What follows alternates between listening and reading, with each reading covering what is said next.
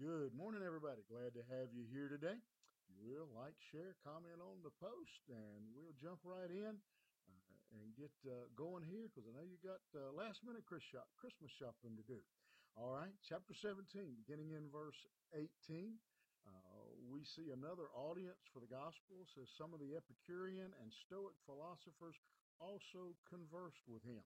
Uh, let's talk about who these people were for a moment. The Epicureans um, was a uh, group of people.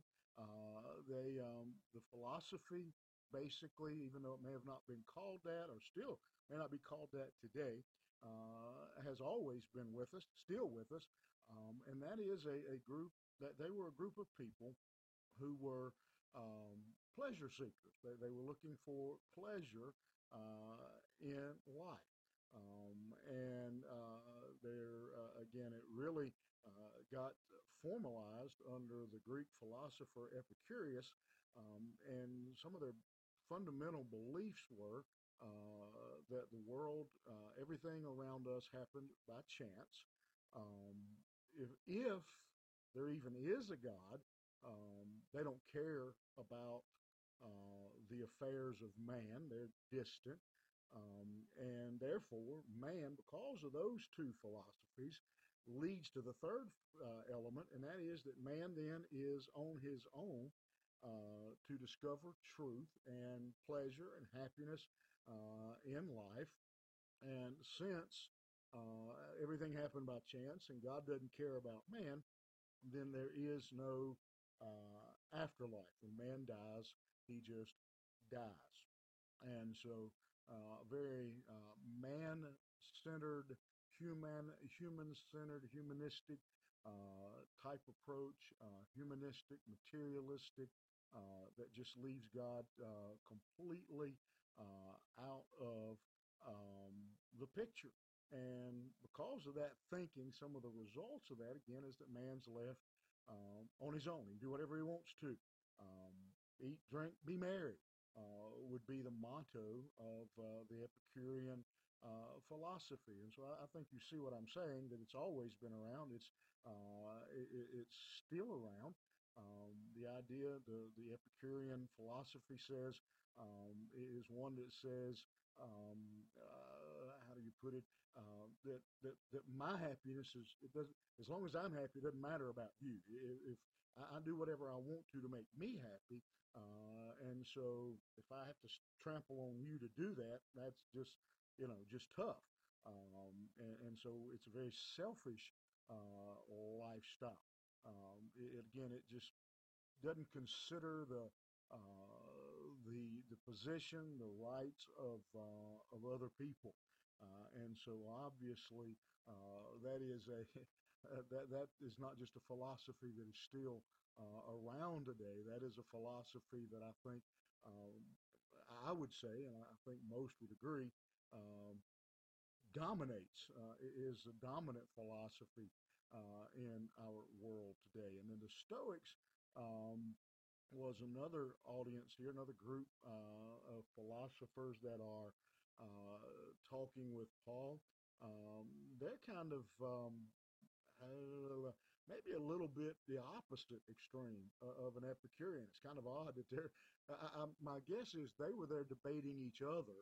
Uh, and then Paul came along and debated with both of them. And, uh, and so they, even though they disagreed, they joined sides uh, to argue with Paul.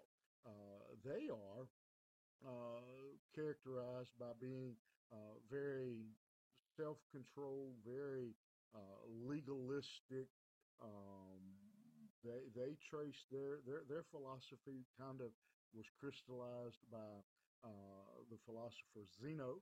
Um, and where, again, the, the, kind of the opposite extreme, uh, they believed that God existed in everything uh, and everyone. Therefore, everyone is God. Um, so you see, again, immediately the opposite. So you can imagine they were, uh, they typically would have been debating uh, each, with each other.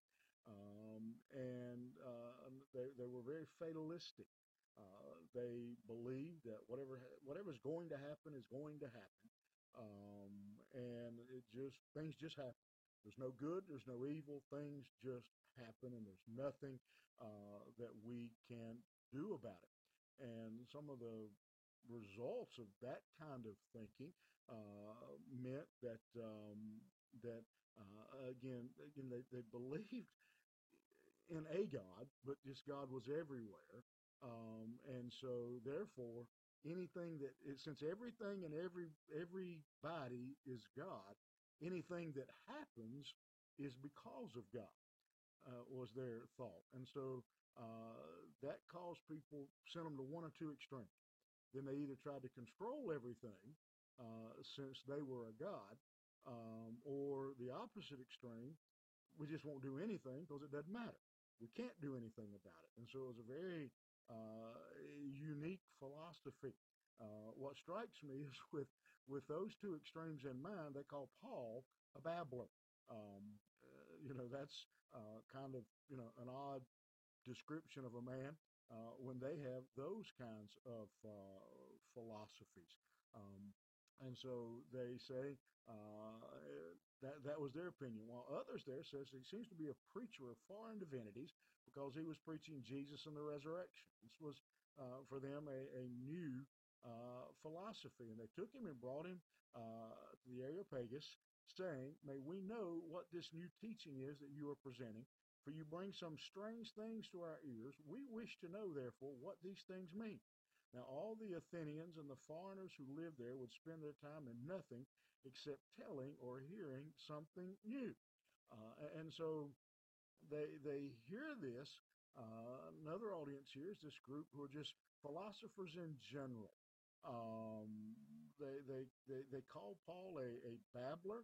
Uh, and he's presenting a, a strange new God uh, to them, uh, something they haven't heard about uh, before. And it tells us what that philosophy, what Paul was teaching, was he, Jesus and him crucified, uh, and that uh, that he was God. And so they, to their credit, uh, I will say, uh, they bring uh, Paul in uh, to uh, the Areopagus uh, or Mars Hill. Um, and uh, and he begins to share uh, his word. They gather around him, uh, and so uh, they, they want to hear uh, what Paul uh, has to say. Uh, they you know they they've been debating the, the philosophies they have. They've been searching out. Uh, they've searched the world. The Bible tells us here that they came there just to hear something new. Uh, they wanted to hear uh, new philosophies. Uh, they were desperately looking uh, for uh, a new truth. And what I, I would like for you to take uh, from this passage, what, what I'm going to take from it, uh, is just a good reminder. Um, and, and, and if you learned a little history, if you learned a little philosophy today, that's great. If you learned a little bit about uh, Zeno and uh, Uh, Epicurus and uh, the Epicurean and Stoic philosophy and some of that, that's great. Uh, maybe uh, if you've got a little uh, education in that area, that's great. Uh, but what I'd like to really point out to you is, again, these philosophies both still exist. And their founders here, going all the way back to the early days of this philosophy, while they were debating and arguing their point, it's obvious They that, that something in them told them that, that we're missing something. Uh, otherwise, they'd have tossed Paul out on his ear.